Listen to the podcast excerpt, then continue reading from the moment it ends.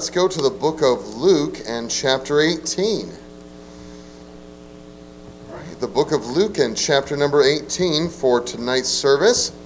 Glad to see everyone made it out. It's uh, isn't it nice having sunshine in the evenings? I don't know about you, but uh, I do. I do much better when the sun is shining. I just do. And so, uh, so this is uh, this is great as the days are starting to get longer. Um, enjoying that. So. Hope that you're having a good day and hope that you are all set up and uh, ready for uh, to come on out as many of the nights as you possibly can. And I listen, I am not one of those that will. Um, I'm not going to hound you on every. Uh, you know, if I don't see you Monday, I'm not going to say, okay, where were you? When I see you on Wednesday or something, where were you? Okay, uh, but I get it because some things come up. Um, uh, things definitely do come up and um, happen and uh, work sometimes will not uh, will not release you, and they do things on that day that they weren't supposed to, and uh, you get stuck. I get it. Okay, um, I appreciate uh, there was um, your husband came in on his on his lunch break. I thought that was amazing. That's just a great. Um, it just you know that says the importance of what it is to be in the house of God. I think that's great. And um, so just whenever you're able to come and um, uh, able to be here. You know, because you never know. One of the things I like to say is that you just never know when God's going to give you exactly what you need. Yeah. You know, maybe you need a good dose of encouragement.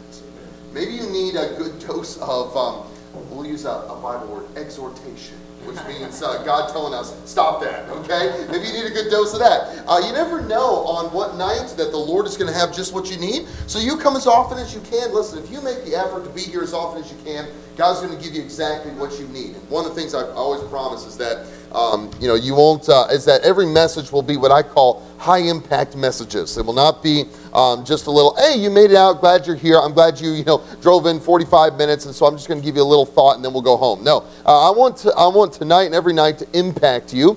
And uh, I remember one preacher saying this, and it really kind of changed my outlook on preaching. He said, uh, at the end of his message, he said to the people, I don't want to know if you've been challenged, I want to know if you've been changed. Sometimes we talk about, you know, I'm going to bring you a challenge tonight, or you know, and I say those words. You know, I'm not, I'm not downing you if you say that. Or uh, people will say, um, you know, we we we we had a great challenge from the Word last night. I get it, and uh, I don't fault you if you've ever said that, because I've definitely said that. Um, but uh, the the the uh, objective is not to, for you to be challenged, but that you and me will be changed, uh, because that's that's what uh, that's what God wants from us. So, um, so you be here as often as you can and we'll look forward to what the Lord will do. Let me just say this, of course, um, uh, in these coming nights, seven o'clock. So my goal is is that whatever, however things run, is that some nights we might be slightly earlier than this, but my promise is that we never go later than 8:15. We start seven, and by 8:15, Pastor will be here at the pulpit, and he'll be closing in prayer. Now there might be a night or two that we end earlier than that, but I just want you to always know there's a back wall. Okay, uh, you know, because um, some guys need a back wall when it comes to um, uh, comes to speaking. Uh, because I have been, and um, you know, I'll ask anyway. It's fun. How many of you have ever been at a revival meeting service when it started at seven, and at nine o'clock the guy was still going? Would you raise your hand? How many of you have ever been in one like that? You know, uh, me too. And you know something? It's not that you don't love Jesus. It's just I'm tired. You know, that's all it is. It's not that I don't love God. It's just I got tired. And, um, you know, maybe kids got to be in bed or you've got work in the morning. That way, um, you can at least uh, you can at least know that maybe you have maybe you're consistently I don't know maybe you consistently get in bed at, at eight o'clock because you got to be at work at I don't know, three or something, or get up at three to go to work or something like that. At least wise you can know that we're going to be out at 8.15. You can rush home and just get in bed. I don't know, whatever that might take you. You can know, well, I can at least, I know I can bank on this. Matt's not going until 9 o'clock, and I can know when I'm going to be um, uh, able to uh, get, get ready for work the next day, something like that. But I just want you to know that. Now relax. Um, tonight we're not going to 8.15, okay? that, would be, uh, that would be quite a time. Um, that same evangelist on Sunday night was like, well, you know, they're going to be here. You know, we're, uh, you know, it's kind of early. To, we're starting an hour, hour earlier, so I might as well go a little longer tonight. He said that, and um, he went a little longer, you know, on, on the on Sunday night. So relax. Um, I want you to just kind of know that, um, so we're uh, you're ready, and it helps you to be able to focus um, on the on the uh, the scriptures that we'll have. Okay. All right. So Luke chapter 18, and let's go ahead down to verse number nine. Luke chapter 18 and verse number 9 says, And he spake this parable unto certain which trusted in themselves that they were righteous, and despised others. Two men went up into the temple to pray, one a Pharisee and the other a publican. The Pharisee stood and prayed thus with himself God, I thank thee that I'm not as other men are, extortioners, unjust, adulterers, or even as this publican. I fast twice in the week. I give tithes of all that I possess. And the publican, standing afar off, would not lift up so much as his eyes unto heaven, but smote upon his breast, saying, God, be merciful to me, a sinner. I tell you, this man went down to his house justified rather than the other. For everyone that um, for everyone that exalteth himself shall be abased, and he that humbleth himself shall be exalted. Let's ask God's help. Lord, thank you for letting us be in your house tonight. Holy Spirit, please speak to our hearts. Um, please say everything through me that's got to be said. And I pray, I pray that you would do the convicting that needs to be done. Don't let me uh, say anything that would be out of line. Help me to be right on, uh, right on with uh, with uh, what you want to have said here tonight. We look forward to what you'll do. I pray that you bring um, conviction where there needs to be conviction. I pray in Jesus' name. Amen. All right. Well, there's a. Um, uh, I remember reading a story about a fellow evangelist, a guy by the name of Roy Hession. Roy Hession was a preacher more in Great Britain, and I think his heyday was kind of in the 1940s, 1950s. And so he was doing his revival meetings there. And I was reading his specific testimony, and he said that it was um, at some point, it was in 1947, Roy Hession said that there came a point in his ministry where he said, I lost the power of God. Okay, well, I'll tell you this. I, you know, I don't like distractions in preaching. You know that you know I've been I've been I preached in a in a youth event one time where there was this was neighborhood Bible time. Preached in a youth event where there was um uh, one kid. There were about sixty teenagers. I was yelling the whole time because that was the only way to keep their attention. And uh, and uh, one guy stood up in the middle of it because there was something going on back there I couldn't hear. We were outside. Stood up and turned around to the guy behind him, cussed him out, and threatened to fight him right there. And um, so you know I, I could deal with some distractions. Okay, but um, you know what really scares me and frustrates me is that I might preach and just not have the power of God.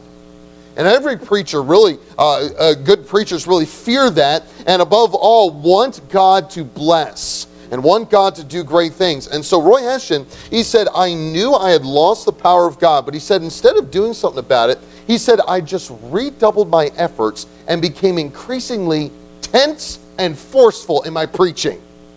And he said nothing much happened. So he said it was around, it was Easter time, April of 1947.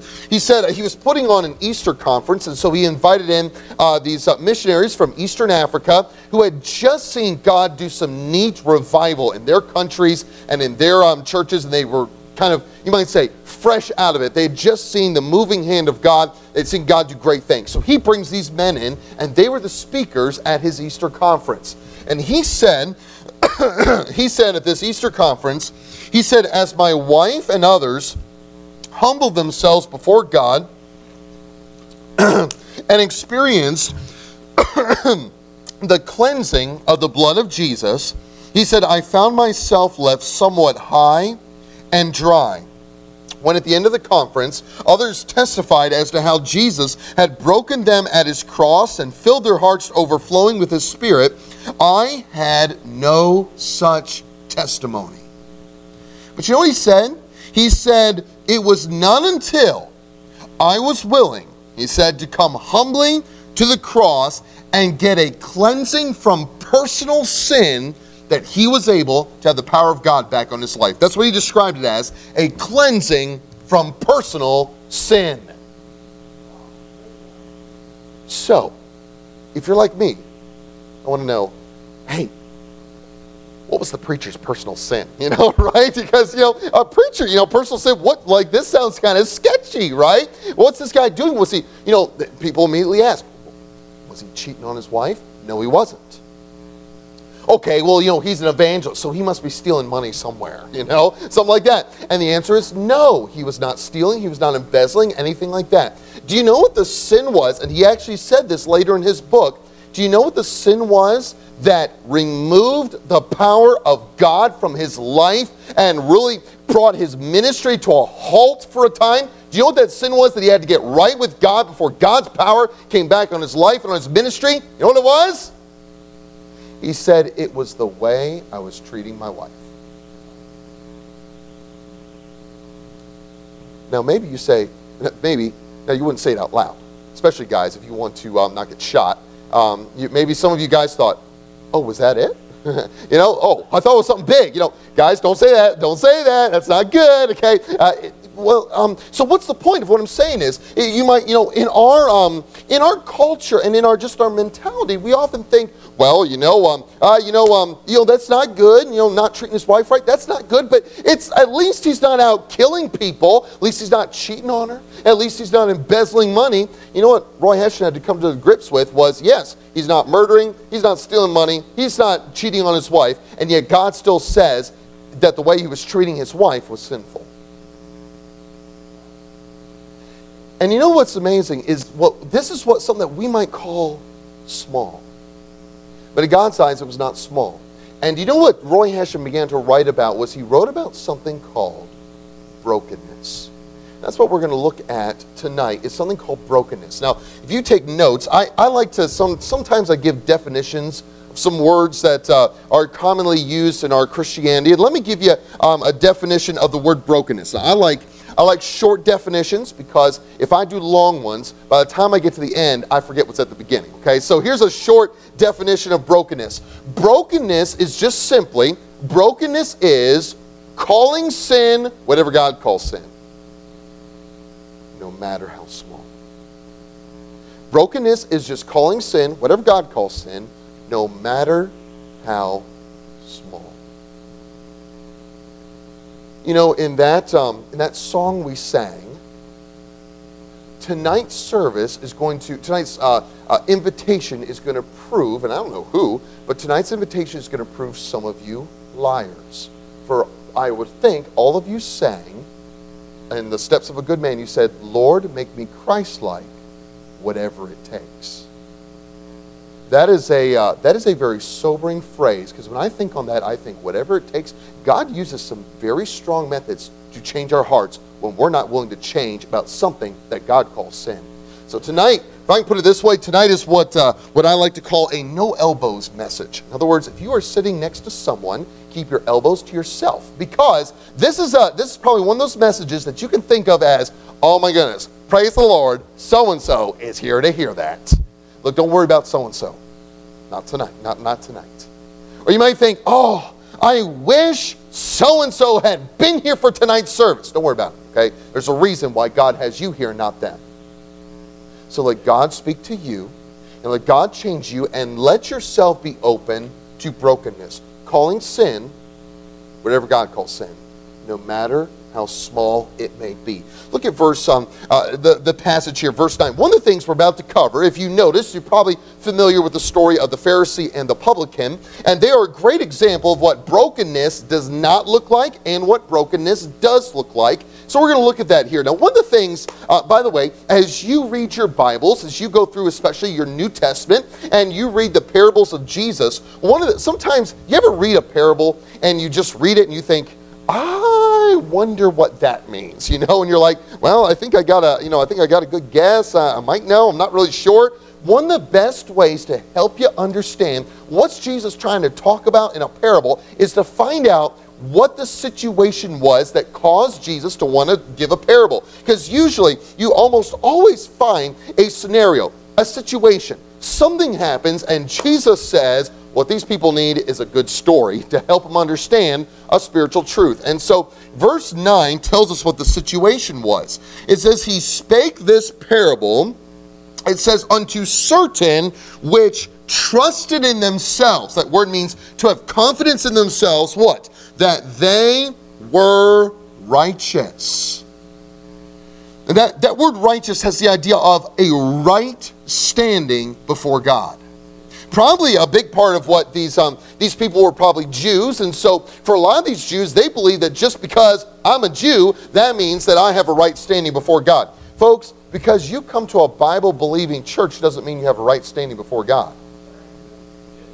So God wants us to look at our hearts and know because these people, probably because of who they were and their position and their standing in their community and in the Jewish, um, the Jewish religion and culture, they had confidence in themselves that they had a right standing before God. But then it says at the end, and they despised others.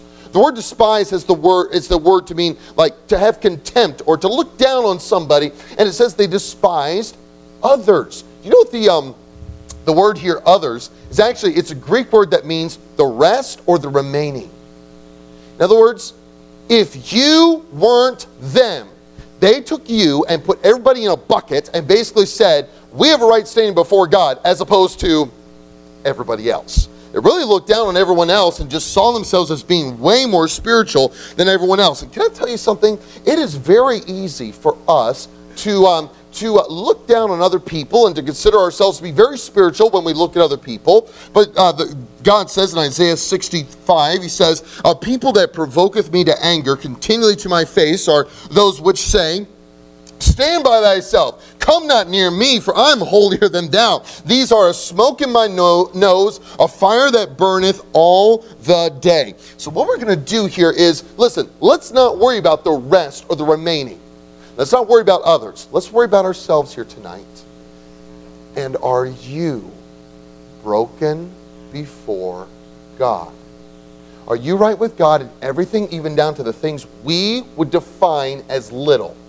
Because if God calls it sin, we need to call it sin no matter how small it is. And so Jesus helps us understand brokenness by giving us two, a story about two people. So, first thing we're going to do we're going to look at the unbroken man. That's the, uh, we'll see him first. Well, actually, we're going to spend a lot of time with him, and then we're going to very briefly at the end look at the broken man, okay? So let's look first at the unbroken man. Who was that? Verse uh, 10 says, Two men went up into the temple to pray in Jesus' parable, the one a Pharisee. Now, who in the world were the Pharisees? Now, uh, let's say this probably for a lot of you, you um, uh, you've probably heard of the Pharisees if you read your Bible much at all. They were the guys, the religious guys that were constantly kind of in a in a in a um, in a battle with Jesus as Jesus was trying to do his ministry amongst the Jewish people. But you know the Jew, uh, the um, Pharisees actually their origins were actually from very can we say noble motivations. The um, uh, what had happened was the nation of Israel. Um, this kind of here's a lot of history in like two sentences. The nation of Israel went through a civil war. It was split between the north and the south. Northern kingdom was conquered by the Assyrian Empire, which then was absorbed, and uh, the southern kingdom as well by the Babylonian Empire. We just covered a bunch of history in those two sentences. Okay, and then the um, and then the Babylonian Empire was conquered by the Persian Empire. Now, one thing about the Persian Empire as, um, as the nation of Israel is underneath the, the d- dominion of the Persian Empire, the Persians, uh, while they were very, you didn't want to meet the Persians in battle. They were ferocious, tenacious, violent fighters when it came to battle. But once they had conquered a region, there was a little bit of, of grace, of latitude that they give. In other words, they would allow a conquered area to have some, uh, some uh, uh, you know, they'd allow them to keep their culture and keep their religion so long as they, you know, they didn't rebel and they paid their taxes and stayed submissive to the Persian government. Uh, they could keep a lot of their culture and their religion. However, it wasn't uh, too long until the Persian Empire was, uh, was um, consumed by the Greek Empire. And folks, the Greek Empire had a totally different philosophy. They believed that the Greek culture was the best culture that humanity could reach, and therefore they wanted all the nations to be Greeks like them, to be just like them in Greek culture. And so their rule was okay, basically, if we have conquered you, you've got to change and become Greek in your culture. You've got to become Greek in your, your living, your, your, um, your dressing, your uh, religion, all these kinds of things. And so, if we can put it this way, that put the Jews in a panic.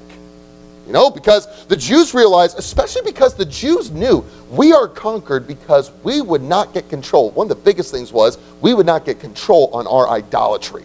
It's one of the biggest reasons that God said He judged His nations, uh, the nations was because of their idolatry. And so the Jews said, "Oh my goodness, we can't we can't let the Greek culture become a part of us. We've got to stay as Jewish as possible because the Jewish culture was very connected to their Jewish worship, and the two went very much hand in hand. And so they and so they said, "We've got to keep our culture Jewish. We've got a pure, and we've got to keep our, our worship of God pure. And so we cannot allow the Greek culture to overwhelm our, our Jewish culture and our worship of God." Do you know who the people were that led the charge in not letting the Greek culture take over? That's it. The Pharisees did. You say, uh, that sounds like they're doing something good. They were. And you know what ended up happening was the Pharisees said, hey, listen, we want to keep the Greek culture from getting anywhere near us. And so they said, all right, why don't we do this? You know, if God's law says this, uh, puts sets the standard here, let's set the sta- let's set the bar even higher. Let's live up here so that we don't even get close to to disobeying God's word. You know, not a necessarily bad goal either, but the problem was over time that morphed and it began to become, as the years went by, the Pharisees began to say, Yes, I know the Bible says we're supposed to do this, but if you really love God, like me, you'll do this. And the people start realizing, boy, living up here is really hard. The Pharisee said, well, I guess you don't love God like me. And it became an over, and the Pharisees became an overbearing group of people that uh, really began to also just to drive the people away from the God that they claimed to worship. These were the Pharisees. And so now when Jesus is um, Jesus is confronting them and interacting with them in his ministry, these Pharisees are far gone. They are, uh, I mean, they are all about themselves. They're focused on themselves, and they believe themselves to be super godly, when in reality, they weren't. And so let's look, if we could, the example that Jesus gives of this Pharisee is he compares how the Pharisee and the publican prayed. What does he say? Well, in verse number um, verse number eleven, he says the Pharisee when he prayed. Let's look at his posture. It says the Pharisee stood. What does what does that mean? Stood. The word stood means it doesn't mean to just like you know if someone said, "Will you please stand and pray?" The word stood there means to take a stand in a way where everybody can see you. Okay. So could you imagine, just imagine that, um, you know, Pastor Miller was to call on someone to pray here at the end of the service. And uh, yeah, you're, you're grinning at me. So let's say it's Michael. You know, you might say, well, this might happen. I know. But let's just say uh, he calls on, uh, on Michael over here and says, why don't you close in prayer? So you start bowing your head and you're like, why is it taking so long? So, of course, you're a good, uh, good, uh, uh, good Christian, so you peek, you know. And, uh, and you find he's walked up here and he takes the flowers off the table and sets them over here picks up the offering plates and sets them over here, and then he gets on top of the communion table, spreads his arms out, and says, Let's pray. Yeah, you get nervous, wouldn't you? You would. You'd probably be like, "Hang on, one sec, one sec. This is going down. You know, this is. I've never seen this before." You'd probably uh, videotape that, saying, uh, something else going to happen? What's going on?" Why? Well, you know, you. We all know that's a terrible thing to do. Why is it so terrible? Because the point is, if someone was to do that, the point is not we're talking to God. The point is, I want y'all to look at me. That would be the point of doing something like that. And that is what the Pharisee did. When he prayed, he took a stand. The Bible talks about how these Pharisees, they go to the public places where people could see them. And they take a stand where everyone could see them, and they would offer this eloquent prayer to God. And it says, uh, notice now that you've seen his posture, look at his audience. It says, The Pharisee stood and prayed thus. Oh, what does it say? With himself. Now, in the next word, he's going to address God. But you know what we get a little insight in? Is that when he was praying, he wasn't actually talking to God. Who was he talking to?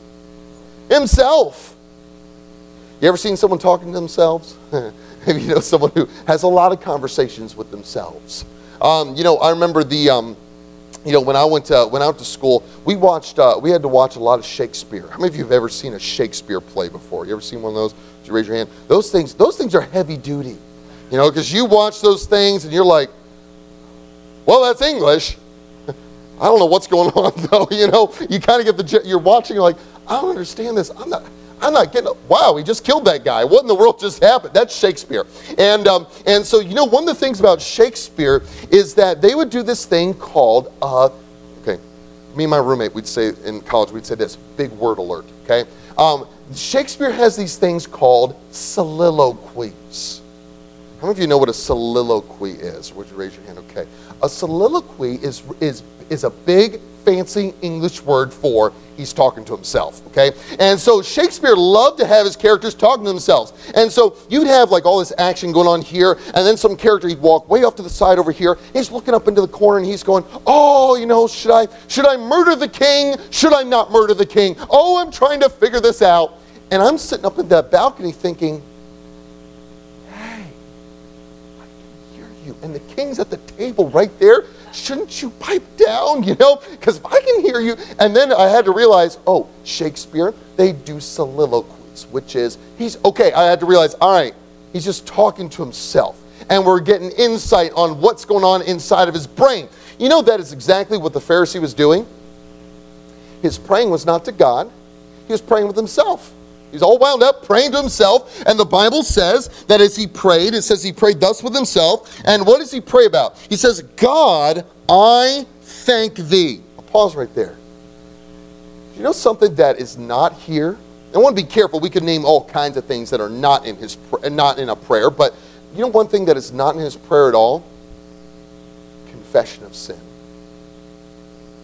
I don't know about you, but um, it is my goal to have a prayer time with God every day, not just a prayer at um, not just a prayer at mealtime, but to have an actual set aside prayer time where I get to talk with the Lord. And you know, some days I miss, but uh, that's my goal. Is every day I want to have a prayer time, and um, where it's just me and the Lord. And I love and I love those times. And you know, um, one of the things that I don't know about you, but when I come to a prayer time with God, it's almost embarrassing to have to come before the Lord. If you are, if you're going to be honest with yourself and you think back on your life over the last day, you think, wow, I, I have been an embarrassment to the Lord.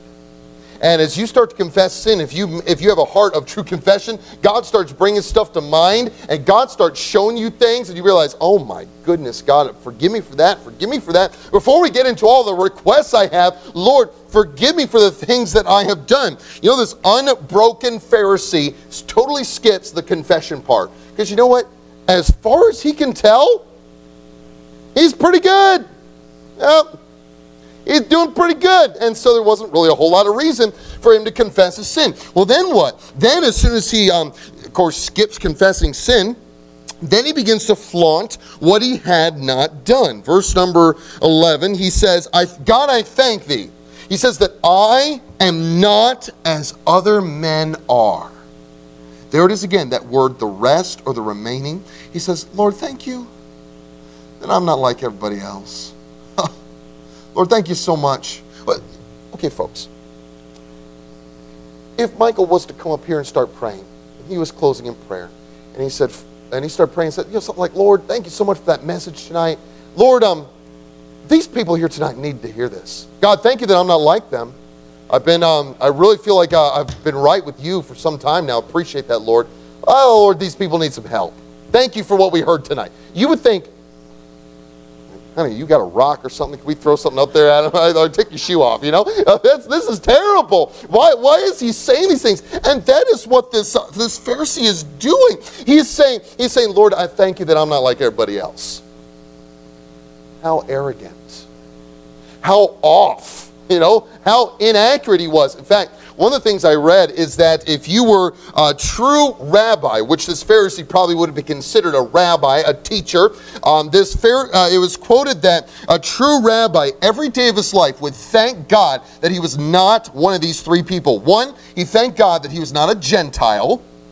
Two, he would thank God that he was not a plebeian. You know what a plebeian is? Old Roman word for a common person all of us, just normal everyday person. He would thank God that he's not like the common folk. And number three, he'd thank God that he was not born a woman. Whoa! And so, and so these rabbis back then, they'd say, Lord, thank you, I'm not a Gentile. Thank you, Lord, I'm not a common person. Thank you, Lord, that I'm not a woman. I, this was terrible. And the idea was, is that when the Pharisee was having this prayer time. Uh, we'll use that word loosely. And he's having this prayer time, and, and uh, he's, uh, you know, as he's um, doing these different things, what he does is as he's looking at these other people's lives, and of course he brings up verse 11 he brings up the he, he says i haven't been an extortioner. I haven't stolen from anyone. I'm not unjust. I'm not a, uh, an adulterer. And he says and i'm not like this publican. And so he brings up all these people and uh, you know other we find out he also compared himself to you know gentiles plebeians women uh, unjust uh, um, uh, the unjust the adulterers the publicans. You know when the pharisee compared his life to all these different people groups the pharisee looked really good. You know, can I tell you something, folks? You will always look pretty spiritual if you compare yourself to another person. You will always look spiritual. Because we can always find someone who is less spiritual than us, or at least someone who has a flaw that we can point out. And when we point it out, when we realize, look at that flaw, that's all we can see in them, and we realize, you know, thank the Lord I'm not like them. Folks, that is the attitude of the Pharisee. Because can I tell you something? When we compare ourselves with people, we usually end up looking really good. But when we will compare ourselves with Jesus, we never look good. And that is what's got to change is we've got to stop looking at other people and saying, well, at least compared to these other people, at least I'm not doing all these sinful things. Hey, glad you're not. But God says the standard for are you right with me is not this person and that person. The standard for are you right with God is God Himself. He flaunts also, verse 12, he says, I, uh, the things that He does do.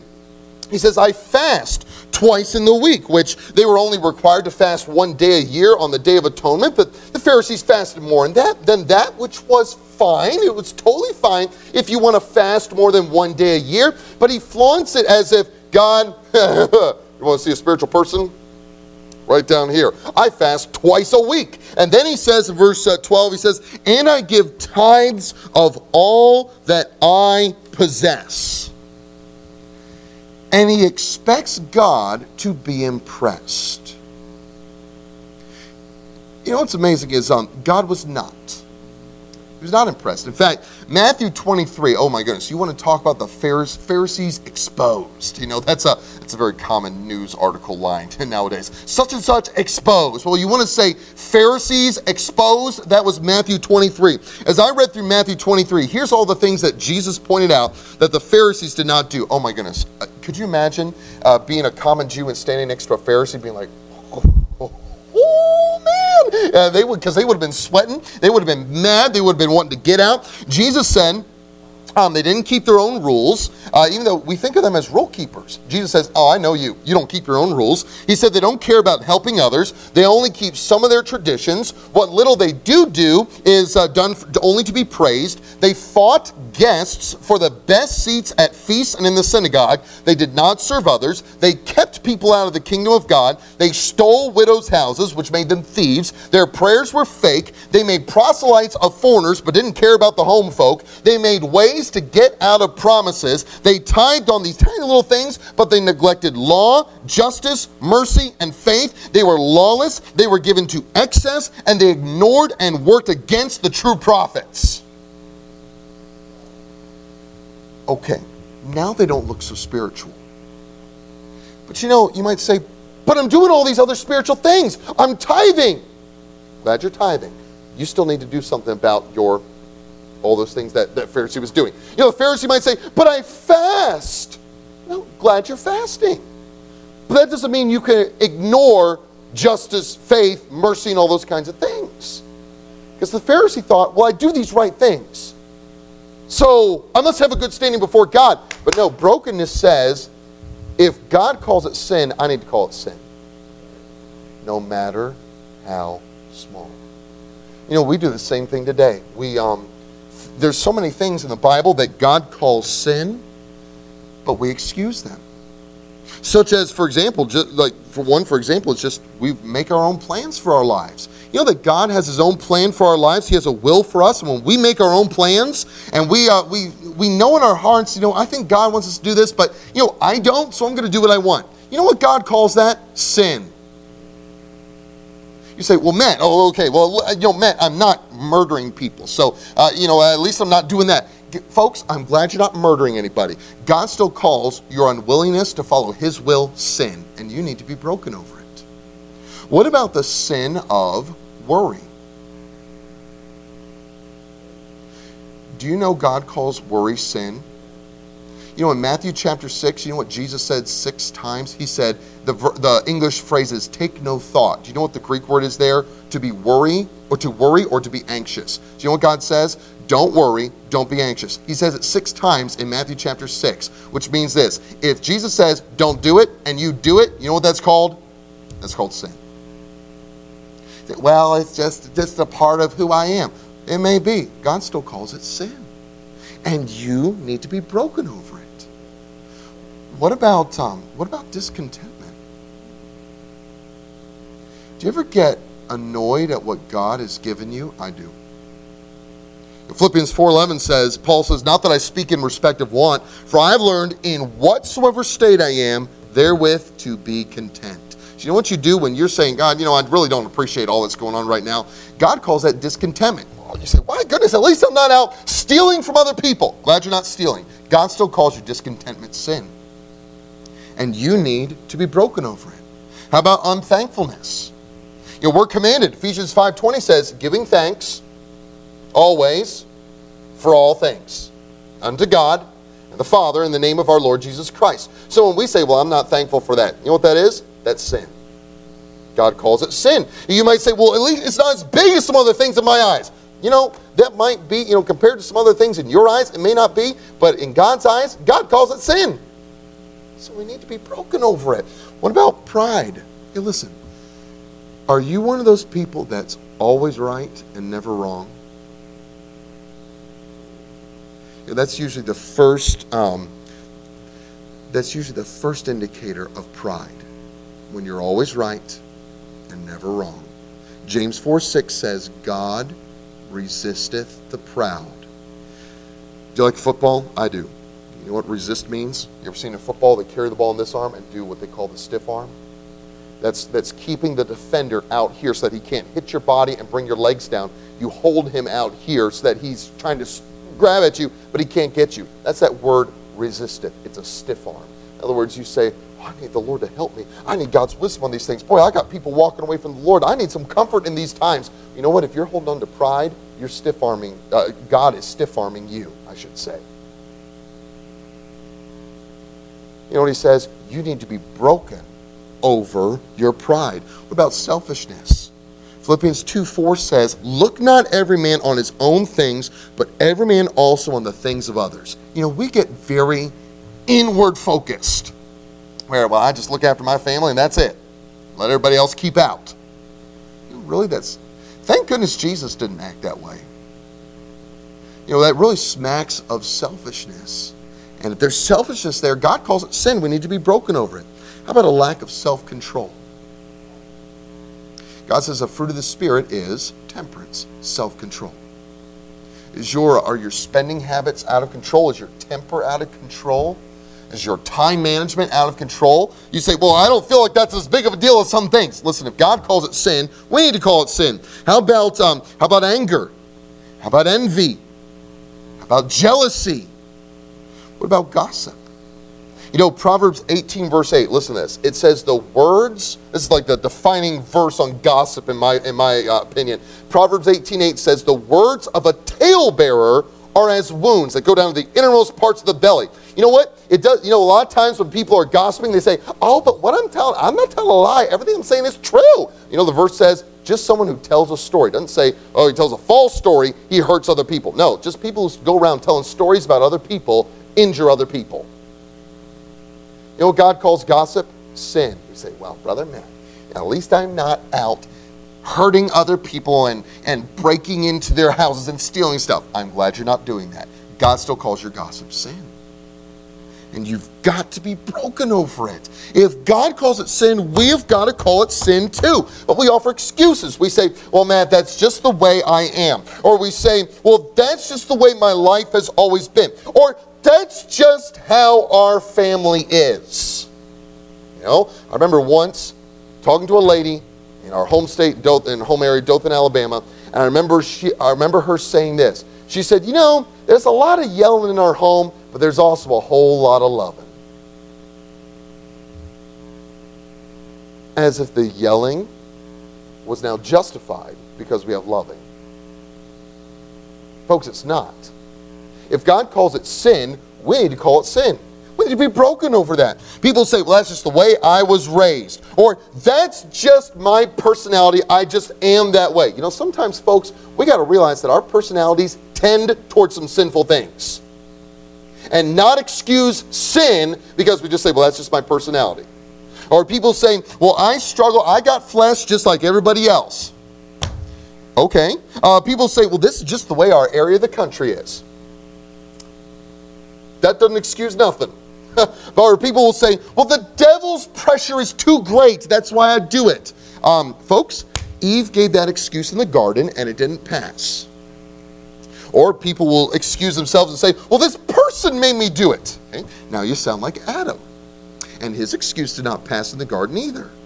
People say, well, I could, I, would do right if it wasn't for my spouse, if it wasn't for my parents. Folks, if God calls it sin, we got to call it sin too and be broken over it.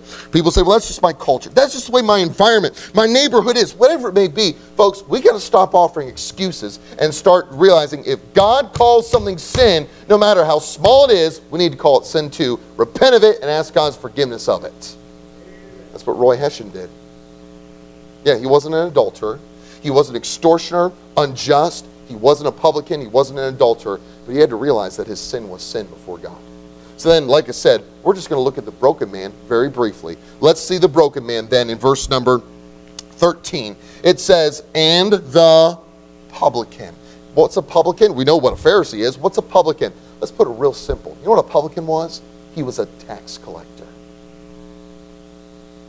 Any of you, like me, across the face with taxes last week. yeah, I know. It was a it was not a pretty time last week when everything was said and done. You know, um, you know, today we, of course, even today we still you're probably not a big fan of taxes and tax day and tax season, as are probably most of the rest of the Americans. But um, but tax collectors back in Bible times, especially in Jewish times, were even less liked, and for a specific reason. Remember, um, the Greek Empire had taken over uh, a bunch of area, including the land of Israel. The Roman Empire had then absorbed the Greek Empire, and what the Romans were now in charge of uh, the land of Israel.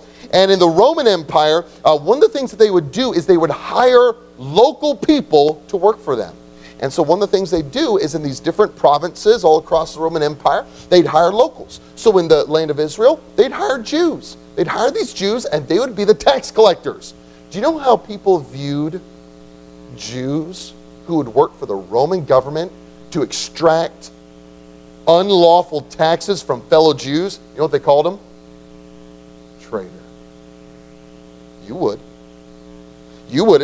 If some nation took over our country, and, you know, it'd be bad enough that they would have taken over, but then what if someone in this very church went to work for the foreign takeover government showed up at your house because you haven't been paying taxes. You're like, I ain't paying taxes. That takeover government, you ain't been paying them for the last two years. And then the door, you, you know, the, your door's knocked on, and there's your friend from church along with two armed soldiers from the, this new foreign takeover government, and your friend says, you got to pay. Like, well, what are you doing here? Well, I work for them now. What? You know what you'd say to him?